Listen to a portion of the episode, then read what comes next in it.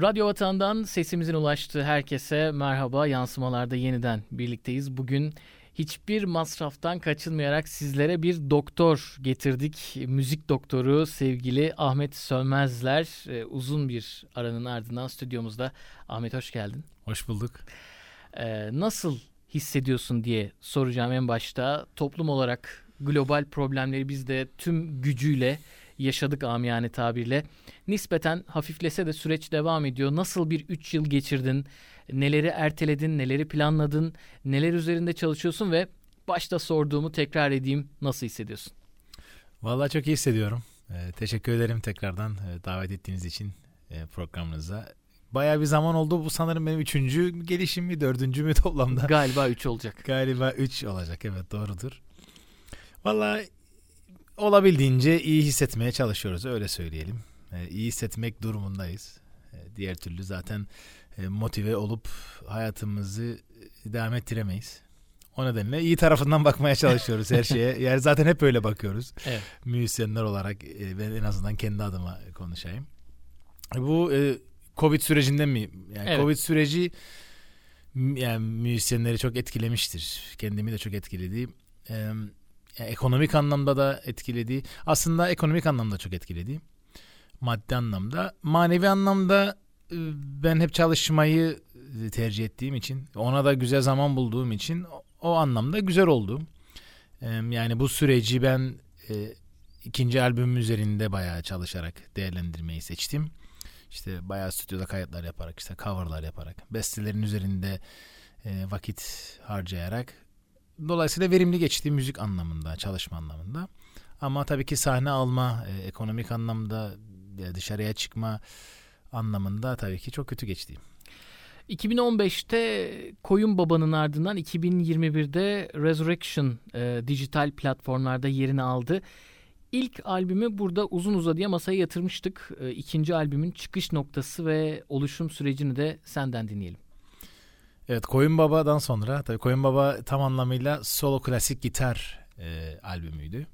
Ve komple bir tarz değişikliği tabii ki yaptım. Ve bu rock oldu. Yani içimde sevdiğim, e, çok eskiden de çaldığım, çalıştığım, kendimi geliştirmeye çalıştığım bir tarzdı rock. Ve e, kendi bestelerimi yani bir şekilde geliştirip devam ettirip bir albüm olarak sunmayı hedefledim. Yaklaşık bir 3 sene, 3 üç, buçuk 4 senedir de bestelerin üzerinde uğraştım. E, progresif rock, orkestral progresif rock dediğimiz bir tarz oldu. Çünkü içerisinde yaylılar var, orkestra enstrümanları ve brass enstrümanları var. Tabii ki bateri, bas gitar, klavye yani her şey mevcut. 12 tane yani müzisyenin yer aldığı yani bir büyük bir albüm oldu diyebiliriz yani kendim için. 6 tane orijinal besteden oluşan e, bütün her şeyin e, bestelenmesi, notasyonu bana ait tabii ki. Bu mutluluk oldu benim için ve tabii tarz değişikliği kolay kolay değil. Yani komple bir tarz değişikliği zor. O anlamda e, tabii yani çalışmak durumundasınız. Kendinizi geliştirmek zorundasınız. Ee, işte kayıt süreci, mixing, mastering süreci bunlar Amerika'da yapıldı. Ve tabii ki albümün arkasındaki o hikayesi e, ona da birazdan herhalde anlatırız artık. Aslında girebiliriz. Ee, şimdi de anlatabilirim. Peki tamam. Şimdi Resurrection Koyun Baba o, e, Carlo Dominicone'nin bestelediği bir eserdi. O ona albümün ismini verdik. E, Resurrection kendi bulduğum bir isim diriliş oluyor Türkçesi. Peki neden diriliş? Albümde bir kahraman söz konusu. E, bir hero dediğimiz bir kahramanın e, küllerinden doğar gibi. Tabii ki bu içinde bulunduğumuz süreçler de önemli. İşte haksızlığa uğrayan bir kahraman. İçindeki haykırışlarını duyurmaya çalışıyor ama kimse duymuyor. Düşüyor, kalkıyor. Kalkmasını her seferinde biliyor. Baya böyle işte düş kırıklıkları, hayal kırıklıkları olan ama yine de hayata bir şekilde sarılmaya çalışan bir kahraman imajını konu alan bir albüm bu. Ve içerisinde 6 eser var. Eserlerin isimleri de aynı şekilde bu hero'muzun, kahramanımızın ruhsal durumunu belirtiyor. Mesela işte mixed emotions, karmaşık duygular. İçerisinde sürekli gel git olan işte olmayacak pes ediyorum ama yok etmiyorum gibi böyle bir gidiyor bir geliyor müzik teması ve içerisindeki e, motifler, temalar ve geçişler de hep ona göre bestelendi parçalarda. Mesela Hard Gnawing Dreams var, Kalbi Kemiren Düşler. Yine böyle aslında e, albümün genel teması biraz dramatik, duygusal, rock ve e, yani rock ağırlıklı tabii ki. Böyle güçlü rock riffleri de var içerisinde ama melodik böyle ezgisel kendimizi bayağı bulabileceğimiz de romantik diyebileceğimiz melodiler de var. E, adeta hayat gibi aslında hayatın ta kendisini Kesinlikle. anlatıyor. Kesinlikle. Evreleri var bunun. Yani bu şekilde bu Hero'nun hissettiklerini aslında albümde dinlerseniz belki siz de hissedebilirsiniz o süreçleri. Yani güçlü bir rock motifinin ardından yani bu hayata karşı dimdik durmanın ardından ya olmayacakçasına böyle e, haykırış melodisi mesela gelebilir. Ondan sonra işte göz gözyaşı dökercesine çok duygusal bir e, yine bir melodi gelebilir ardından veya onun tekrarında yine güçlü bir rock melodisi işte bateriler, e, power chordlar falan. Böyle bayağı çok yönlü aslında bir albüm oldu. Mesela Nel Dolore isimli İtalyanca İç Acı diye bir parça var. Tek yavaş parçamız o albümde. Sonra Euphoria tek mutluluk parçası aslında. Her şeyi kenara bırakıp biraz da böyle işte heyecan, e, mutluluk verebilecek bir parça Hiro'nun hissine dayanarak öyle bir parça besteledim. Yani kısacası her notası e, kendimde bulduğum, e, kendimi orada bulduğum bir albüm oldu diyebilirim. Yani kendimce mutluyum açıkçası. Ahmet Sönmezler ismini dijital platformlarda aratırsanız her iki albüme de tüm şarkılarıyla ulaşabilirsiniz diyelim. Devam edelim. 14. Türkiye Gitar Buluşması için Türkiye'ye gitmiştin. E, bu ve benzeri etkinliklerin gitaristler için öneminden bahsedelim biraz ve akademisyen olarak ülkemizde benzer workshoplar var mı, olacak mı ve hangi seviyede müzisyenlerin katılımı e, kendilerine yeni bir kapı açabilir bu tip etkinliklerde? Ee, daha önce de gittim Bilkent, Bilkent Üniversitesi'nde düzenleniyor gitar buluşması. Çok sevgili Kaan Korat hocamız sağ olsun üstleniyor bu zor görevi ve yıllardır da yapıyor. Türkiye'nin her bir tarafından Kıbrıs'tan da değerli hocalar, müzisyenler, öğrencilerin, gitar yapımcılarının buluştuğu, bir arada buluştuğu, işte sohbet ettiği, konserler dinlediği, bilgi alışverişinde bulunduğu, vakit geçirdiği, işte dersler verdiği, gitar deneme şansları olduğu çok güzel bir etkinlik aslında. Ee, her Temmuz ayında falan yapılıyor. Tabii pandemiden sonra ilk defa yapıldı tekrardan 14.sü ve ben de Temmuz'da gitme şansını elde ettim. Bu tarz festivallere mutlaka müzisyenler yani gitarist de değil herkes bence gitmeli. Çünkü en önemlisi connection. İnsanlarla birebir konuşma, yeni insanlar tanıma. Herkes ne yapıyor? Mesela siz Kıbrıs'tansınız. Sizi tanımayan biri ansızın ha merhaba işte ben Almanya'da okuyorum. Öğrenci mesela diyebilir. Veya işte Almanya'da akademisyenim. Buluşmaya geldim. Adı üstünde buluşuyorsunuz. Siz Kıbrıs'tan hiç tanımıyorsunuz mesela. O size bir kapı açabilir. Onun arkadaşınızın söylediği bir ufak bir fikir, bir vizyon açabilir sizde. Ve genç yetenekleri görüyorsunuz, diğer hocaları görüyorsunuz, tanışıyorsunuz, sohbet ediyorsunuz. Gitar yapımcılarının üzerinde e, günlerdir saatlerini harcadığı, emeğini döktüğü enstrümanları deneme şansınız oluyor. Yani gerçekten çok yönlü, sizi kişisel olarak ve kariyer olarak geliştirebilecek bir festival. Bu tarz festivallere kesinlikle katılmayı e, öneriyorum herkese. Kıb e, Kıbrıs'ta benim daha önce oldu tabii ki ve üniversitelerde oluyor. E, yakın zamanlarda Güzel Sanatlar Lisesi'nde yapmıştım. Haziran başıydı sanırım veya Mayıs sonuydu. Ondan önce e, Ankara'da yaptım. Ankara Müzik ve Güzel Sanatlar Üniversitesi sonra İstanbul'da Mimar, Mimar Sinan e, Konservatuvarı'nda 2-3 gün önce 2-3 gün önce Antalya'daydım. Antalya Üniversitesi Antalya Devlet Konservatuvarı. Orada yine bir konser e, hemen takibinde workshop ve öğrencilerle birlikte söyleşi. Bu tarz etkinlikler çok önemli kendim için de.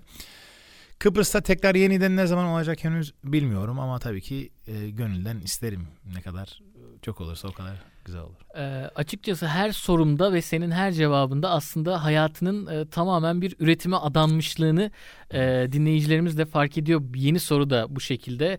E, biraz önce sen de e, ufak değindin. Anadolu Güzel Sanatlar Lisesi e, birçok sanatçıyı ülkemize kazandırmış da bir e, kurum. E, geçtiğimiz günlerde bir etkinlik için oradaydın. E, yapıcı bir eleştiri getirmek ve daha iyiye gidebilmek maksatlı soruyorum. E, artıları malum elbette ama daha fazla üretim için eksik gördüğün, geliştirilmesi gereken neler var orta eğitim düzeyindeki sanat öğrencileri için?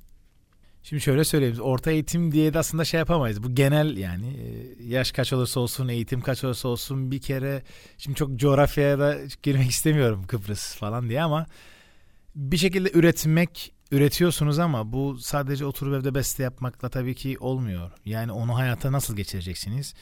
İşte kayıt süreci vardır.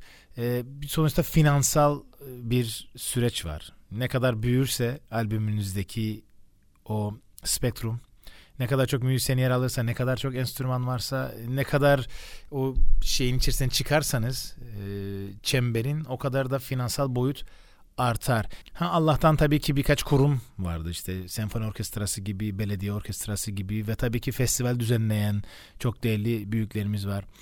Ee, onların sayesinde biraz duyurabiliyoruz kendimizi adamızda da ve işte üretmemize motive oluyor. Ama tabii ki e, finansal boyu çok önemli. Ortaokul olur, lise olur, ilkokul olur, üniversite olur. Direkt dünya standartlarında müzisyen olursunuz. Bu gerçekten önemli. Yani üretmek için bir motive lazım. Ve gün gelip dolaşıyor finansal boyut. Yani ben ürettiğimi şimdi Türkiye'de sunmak için veya burada sunmak için yine arabama binip gideceğim. Yani bir, bir e, finansal bir destek her zaman lazım ki sanatçı da o yönde oturup daha çok çalışabilsin. Ama hep karşılık da beklemiyoruz gerçi çok. Ama bir şekilde bu ekonomik durumun içerisinde e, zor. Onu ben kendi adıma söyleyebilirim ki eminim birçok müzisyen de maalesef bundan müzdarip, müzdariptir. Sanat dostu da birçok özel kurum var. Etkinlikleri de finanse Kesinlikle. ediyorlar ama sadece etkinlik finanse etmek bu işin e, tüm ayakları değil. E, bir ayağı sadece daha fazla destek, daha fazla üretim getirecektir diyelim bu sorunun sonunda da.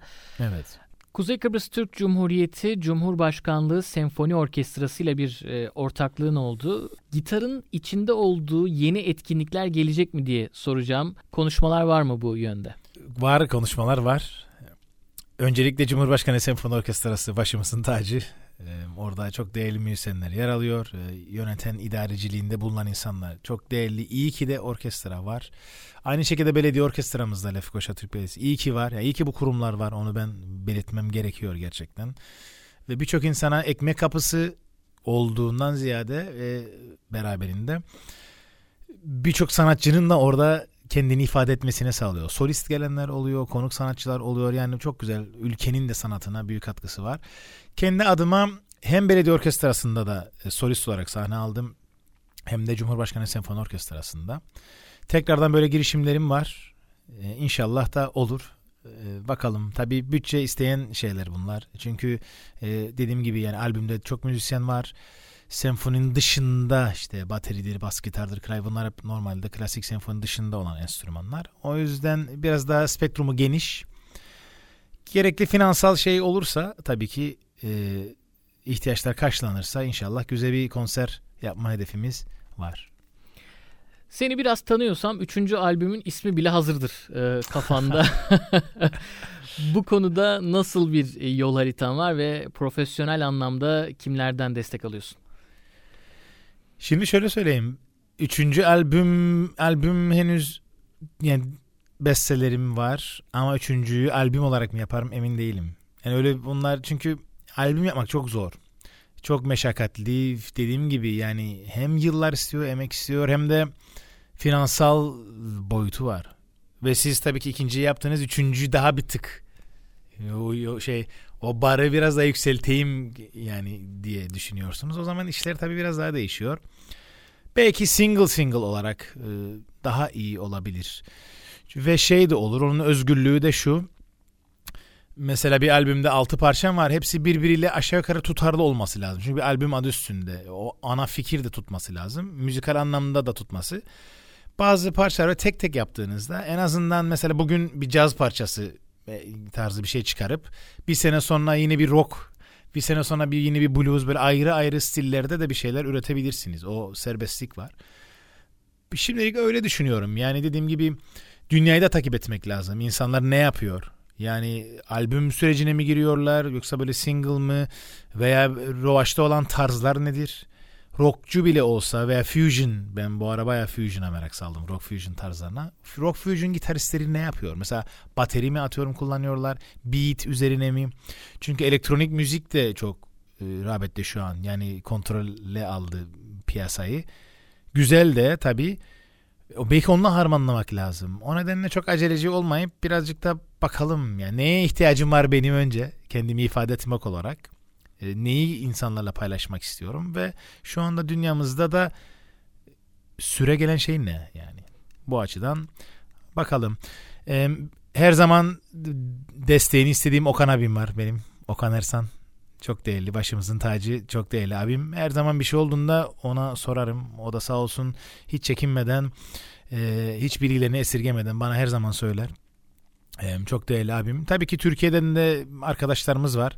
Onlara da soruyoruz işte brocum diye ya kardeşim işte ne alabiliriz nasıl yapabiliriz. Mesela Antalya'da işte Atahan Kaya var çok değerli akademisyen ve arkadaşım. Onlara soruyorum. Tabii ki kendi arkadaşlarımıza soruyoruz. E, yani bazen tanımadığın birine Instagram'dan mesela idolün olan gitaristlerden yazıyorsun. Dönen adamlar var. Yazıyorlar sana işte ben şunu şöyle yapmıştım. Sen de deneyebilirsin falan. Çünkü e, paylaşım zamanı ve bilmemek yok. Ayıp değil. Öğrenmemek ayıp. Ve insan kendini geliştirmek istiyorsa her zaman açık olmalı. E, yeni fikirlere, yeni ideolojilere yardım almaya. Ben de en azından kendimce öyle yapmaya çalışıyorum. Elektro da başka bir sevda. Ee, var mı pop, caz, alaturka canlı performanslar takviminde kimlerle ortaklık yapıyorsun? Olga ile yapıyordun e, uzun bir süre. Buradan ona da e, sevgilerimizi gönderelim. Yeni dönem nasıl gelecek senin için? Yani şu an evet sahne alıyoruz. Tabii albümlerimin dışında popüler müzik. Bayağı da keyif alıyorum yani. Ben dediğim gibi işte düğünde yaparız, nişanda yaparız, doğum gününde yaparız, galada yaparız yemek müziği de yaparız. Hepsini kendi yapabildiğimiz derecede sevdiğimiz şekilde yapmaya çalışıyoruz. insanlarla paylaşıyoruz. Olga'yla bir dört yıldır Olga Matiyuk. Bu arada evet. ona da sevgiler bu akşam beraberiz. Kısmetse çalacağız. Diğer müzisyenlerle tabii yani ben herkesle çalışmaya açığım. Yani seve seve biri beni ararsa işte Ahmetçim bu akşam bizimle çağır mısın? Önümüzdeki hafta bir program var. Repertuar şu sana gönderelim. Seve seve e, çalışırım çalışmaya da açığım. Öyle. Yani popüler müzik olarak da çalıyoruz tabii evet. Neredesiniz bu akşam? Gerçi bu program yayınlandığında geçmiş olacak ama en azından ne, nerelerde çaldığınızı da duyurmuş olalım. Mekanizmi mi söyleyelim? Evet evet. Ee, biz Şamada'dayız. Ee, Şamada restorandayız Girne'de. Yılbaşında da bu arada Şamada Prestige'deyiz. O belki öndedir evet, söyleyelim. Evet. Rutin olarak orada çalıyoruz cumaları. Onun dışında da böyle işlere göre, gelen işlere göre diğer günlerimizi doldurmaya çalışıyoruz. Ee, Ahmet'i tanımayanlar için e, Ser'de akademisyenlik var, müzisyenlik de var. Bir de sporcu yanı var ki yakında Mr. Olympia seçilirse e, şaşırmayacağız. Kısaca sporun hayatındaki yeri ve üretkenliğine katkısını da dinleyelim senden. Sporun hayatımdaki yeri çok büyük. Yani bu zaten bir yaşam tarzı benim için. Yıllardır da yapıyorum. Amerika'da okurken de böyleydi. Hatta gitarı bırakıp spora koştuğum bana iyi geliyor. Yani oradaki o enerjimi atıyorum. E, işte müziğim kulağımda işte sadece vücut hareketlerine konsantre oluyorum. Tekrar sayılarına konsantre oluyorum. İşte fiziksel olarak, psikolojik olarak, mental direnç güç olarak bana iyi geliyor. Yemem, yeme içmemden tutun işte egzersizlerime kadar aksatmamaya çalışıyorum. Haftada dört kez yani iki saattir benim sporum ve iki, iki saati de geçer bazen. Hatta orada çalışan PT arkadaşlar bile 3 saat oldu mu abi diye bana böyle şaka var işe yapıyorlar. Seviyorum öyle söyleyeyim. E, diyet yapmayı da seviyorum. Yani hiçbir zaman işte öf bugün de yine mi tavuk pilav falan. Yani demiyorum tabii ki zor birazcık diyeti tutmak ama alıştım diyelim. Eee yani olimpiyalık bir durum yok. Çok çok mütevazısınız bu arada. Öyle bir durum yok. Biz kendi kendimize işte en azından yok, aynaya baktığımızda değilsin, aynada baktığımızda birazcık tamam bu tişört de üzerimize evet. durmuş diye bilelim yani. Yansımalarda sevgili Ahmet Sönmezler'le sohbetimiz devam ediyor. İkinci bölümde biraz hayatının farklı renklerini çözümlemeye çalışacağız Ahmet. Neler izliyorsun? Ee, biraz takip ettiğin dizilerden, filmlerden, okuduğun kitaplardan e, söz edelim. İyi olur, iyi olanlar olabilir, hayal kırıklığı yaratanlar olabilir. Atış serbest. Şimdi şöyle söyleyeyim ben çok dizi izlemeye vaktim olmuyor. Sporu geceleri yapıyorum. Daha uygun oluyor benim için. Gitar çalışmalarımı gündüz vakitlerinde ayırıyorum. Gece tabi spordan sonra gelip yemeği yiyince birazcık öyle bir yarım saat, bir saat böyle o da aslında vakit geçirmek amaçlı olarak dizi falan izleyebiliyorum. Bazen bu TV serisi olur. Bazen bir film olur. Açıkçası beni birazcık meşgul etsin diye. Onu da genelde bitiremeden zaten yorulup uyurum. Beni geliştirecek şeyleri dinlemeye çalışıyorum daha çok. Yani mesela işte nasıl olsun mesela spordan örnek verirsem yani ön kol kaslarımı pazu dediğimiz evet. onları geliştirmek istiyorsam onlarını örnek aldığım güzel hareketlere teşvik eden anlatan PT'leri vücut geliştirmecileri izliyorum. Yani en azından hedef aldığım ve örnek aldığım. Müzikte de öyle tarzı şu an bana hangisinin daha uygun? Hangi müzisyenlerin uygun? Bu adamlar ne yapıyor? Nasıl şeyler yapıyor? Onların albümlerini, onların işte dersleri varsa derslerini, konserleri varsa konserlerini izliyorum müziksel olarak. Yani işimi aslında edebilecek evet, çok boş değil, hedefe yönelik en azından. Müzikte öyle. İşte filmde son The Blacklist'i izliyor. O güzeldi. Ona biraz başlamıştım. Bayağı bir bölüm gitti. Bekliyorum şey var. The Ragnarok vardı. Onu Bekliyorum şey iki sezonunu izledim. Mayıs, Haziran'da çıkacak dediler. Hala daha üçüncüsü yok. Birkaç tane öyle aklıma gelen onlar var. The, e, The Ozark. Evet, Ozark evet Ozark çok iyi. Ozark'ı izledik son. Yani şu an aklıma gelen onlar var. Ahmet Sönmezler'den Başka... E, tavsiyeleri almış olalım. Yani kendimce onlar var. Deniz, kum, güneş mi, pijama, battaniye, kahve mi Ahmet? İkisi de diyeceğim. İkisi de mevsimine göre. Yani evet. yazda kesinlikle deniz, kum, güneş çok severim. Haftada 3-4 denize giderim. Yatar yanarım da. Evet. Bu vücudu yaparsam ben de plajlarda... Yanarım. Peki. E, sence hangisi daha iyi diye soracağım. Carlo Dominiconi mi, Joy Satriani mi? Joe Satriani. Ama şöyle, biraz farklı oldu. Şimdi e, Carlo Dominiconi kendi alanında yani sonuçta. Çünkü diğeri rock gitarcısı. Diğeri klasik. İkisi de şöyle söyleyeyim haksızlık olmasın. İkisi de kendi alanında çok iyi. Peki hangisiyle akşam yemeği yemek isterdin? Carlos Santana mı, Axl Rose mu? Carlos Santana ile daha çok bana öğretecek şeyleri olur diye düşünüyorum. Peki aynı gece ikisinin de konseri var. Hangisine giderdin? Pink Floyd mu, Michael Jackson mı? Zor sorular. Zor sorular. Yine aynı gece mi? Kesin. aynı ya, gece. Birini seçeceksin. Yarısında olmuyor mu? Zor soru bu. Valla tabii gönülün ikisine de gitmek ister. O zaman belki bir tanesine giderdim önce. Belki Pink Floyd'a giderdim önce. O zaman Michael Jackson'da daha sonra yakalamaya çalışırdım. Öyle diyelim. ya da tam tersi olacaktı. Ama kesinlikle ikisi de gidilir. Ee, hangi takım sporunda hangi takımı destekliyorsun ve o takıma ait en unutulmaz anın ne? Valla ben Beşiktaşlıyım. Çok takip etmiyorum ama onu söyleyeyim unutulmaz anım ne olur Beşiktaş'ta? Daha küçük yaşlarda maçları izlerken herhalde. İşte Feyyaz'ın olduğu, Ertuğrul'un evet. olduğu böyle uzanıp goller falan attığı o dönemler güzel. Hatırlıyorum o da işte Sergen falan olduğu döneminde zaten bayağı izliyorduk. Ondan sonra yani Beşiktaşlıyım ama çok da takip edemiyorum. İçinde değilsin. Evet değilim. Hangisiyle dünyayı gezmek daha güzel olurdu diye soracağım. Cem Yılmaz mı Ata Demirer mi? İkisi de çok başarılı herhalde yani Cem Yılmaz daha bir sanki kafa gibi. Ama Ata Demirer de müthiş başarılı. Bu arada onu söyleyeyim. Cem Yılmaz biraz daha kafa gibi geliyor bana. Peki en iyi hangi yemeği yaparsın? Ee, sadece tek bir yemekle ömrünü geçirmen gerekse bu hangi yemek olurdu? Bodyci sorusu oldu bu. tek bir yemekle. Vallahi herhalde protein ol- olması lazım. E, et etsiz olmaz.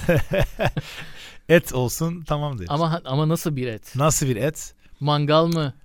Ee, yoksa... Güzel steak. Evet. Güzel bir steak olsa böyle güzel olur tabii lezzetli.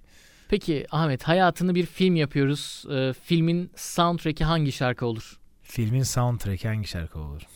Soundtrack'e yönelik parçalar düşünmek lazım. Ben şey seviyorum. Spectre filmi var ya Writings on the Wall. Evet. Ee, Sam Smith söylüyor. O tam böyle müthiş bir film müziği. O kafa sesleri falan. Evet evet. O, o olur. O olabilir. Fobin var mı? Fobim var mı? Fobim yüksekten korkarım ama uçaktan falan hiç korkmam. Ama üçüncü kattan böyle aşağıya balkondan bakamam. Yani öyle değişik Evet. oysa fobi. o fobi olabilir. Peki e, Kıbrıs'ı hiç bilmeyen birine nasıl anlatırsın?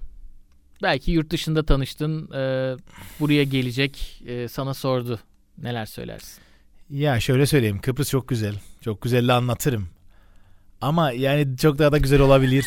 Şimdi ben o mükemmel şey çok güzel ada her yer yemyeşildir işte yol sokak tertemizdir diye de- desem zaten uçaktan indiğinde diyeceksen attıp tutuyorsun. Çünkü yolda yanan ışık yok.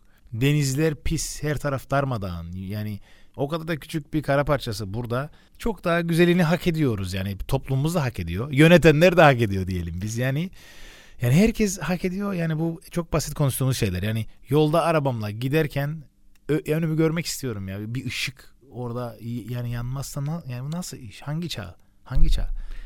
Çok güzel diyeceğim adamız. Güzel ama giderek maalesef bozuluyor onu söyleyelim. Ülkemizi seviyoruz. Buradan Keşke. da bu soru e, özelinde sesimizi duyurmuş olalım. Çevreye daha özen Kesinlikle, gösterelim. E, Bir kesinlikle. takım eksiklikleri gidermek yolunda e, üretimler yapalım diyelim. Televizyonda bugüne kadar seyrettiğin en unutulmaz iş neydi? Hababam sınıfları çok güzel. Ee, Cüneyt Arkın'ın ve Kartal Tibet'in filmlerini ben çok severdim. Onlar hep benim çocukluğumun şeyleri. Ya- e, yabancılardan tabii ki Arnold'un, Sylvester Stallone'nin, Van Evet. Damme o filmler. Yani biraz daha işte spor, vücut, bu vurdu kırdı polisiye filmlerini Evet. ben çok severim. Yani küçüklükte o tarz şeyler. Ondan bahsetmişsiniz. Oyun olarak Hugo tabii ki. Hugo, Hugo'yu çok Evet. sever izlerdik. Buradan Tolga Garipoğlu'na da Aynen. sevgilerimizi gönderelim eğer bizi dinlerse. Onu az izlemedik. Evet. Zaman makinesi yapıldı. Tek sefer kullanabiliyorsun. Hangi yıla gider ve orada kalırsın? Valla 2010, 2010, 2011, 2010, 11 giderim. Amerika olur bu. Öğrencilik yıllarım olmasın ama bu sefer. Çünkü onu, onu geçelim. Evet. Oradaki yaşam. Sınav stresi çekmek istemiyorum. Tabii, tabii oradaki artık o bitti. Onu ne kadar çekeceğiz. Evet. Ya tekrar Amerika'ya bir gidip denemek isterdim. Yani oradaki hayatı. Direkt öğrenci olarak değil ama bu sefer tam yaşam, Evet. müzik, sanat, çevre artık ne varsa. Ee, orada isterdim yani. O geriye dönsek keşke. Peki e, nasıl bir süper yeteneğin olsun isterdin? Daha iyi gitar çalmak isterdim. Abi daha iyi nasıl çalacaksın ya? Süper güce gerek yok ya. Ben biraz daha iyi de geçen enstrümanımda kendimi ifade edebiliyorsam. Ben yani başka ne yapayım? Çok hızlı uçsam mı? Nereye? o zaman e, o süper gücün zaten var diyelim e, bu soruyu geçerken. Tabii ki müzik, sanat her zaman bitmeyen bir öğrenme Evet. ve üretme süreci. Elbette ki sanatçının böyle düşünmesi de aslında örnek alınması gereken bir tutum diyelim. Ünlüler arasında aşık olduğun ilk kişi kimdi? Gülşen Bibikoğlu. Doğru. Ya- Yani aşık değil de be ya çok beğeniyordum aynen. Doğru söylediysem evet Gülşen Bibikoğlu olması lazım. Peki e, Ahmet e, yavaş yavaş bitireceğiz. Sana ait veya alıntı da olabilir. Sevdiğin, katıldığın bir özdeyişle noktalayalım. Özdeyişle. Ben o zaman babamın bir sözüyle bitireyim. Evet. Bunu bana hep söyler. E, Gün doğmadan neler doğar der. Bu güzel bir söz. e, Benim için çok anlamlı bir söz. Öyle bitirelim. O yüzden hepimiz için her zaman bir umut, bir ertesi gün vardır ve hayat da sürprizlerle gerçekten doludur. Bazen istediğimiz yönde olur, bazen istemediğimiz yönde olur ama en azından her zaman bizi motive edici bir kıvılcıma e, odaklanıp güzel taraflarına, pozitif taraflarına odaklanıp hayatı gerçekten lehimize, çok kötü bile olsa lehimize, avantajımıza e, çevirmemiz lazım. E, hiçbir krizi de dediğim gibi boş geçirmemek lazım. Böyle moral bozukluklarına, psikolojik sorunlara gerek yok. Her şeyin üstesinden bence gelebiliriz. Güçlü dimdik durmak lazım diyelim. Hayata enerji ve pozitif dolu bakmak gerekir diyelim. Bugün adanın en üretken sanatçılarından sevgili Ahmet Sönmezler bizlerle birlikte oldu. Ahmet çok teşekkür ediyorum tekrar. Ben teşekkür ederim. Çok sağ ol. Etkinlikler, workshoplar ve yeni projeler için Ahmet Sönmezler e, sosyal medya hesaplarını takip edin. Habersiz kalmayın diyelim ve programı noktalayalım. Haftaya yeni bir konukla yeniden birlikte olacağız. Hoşçakalın.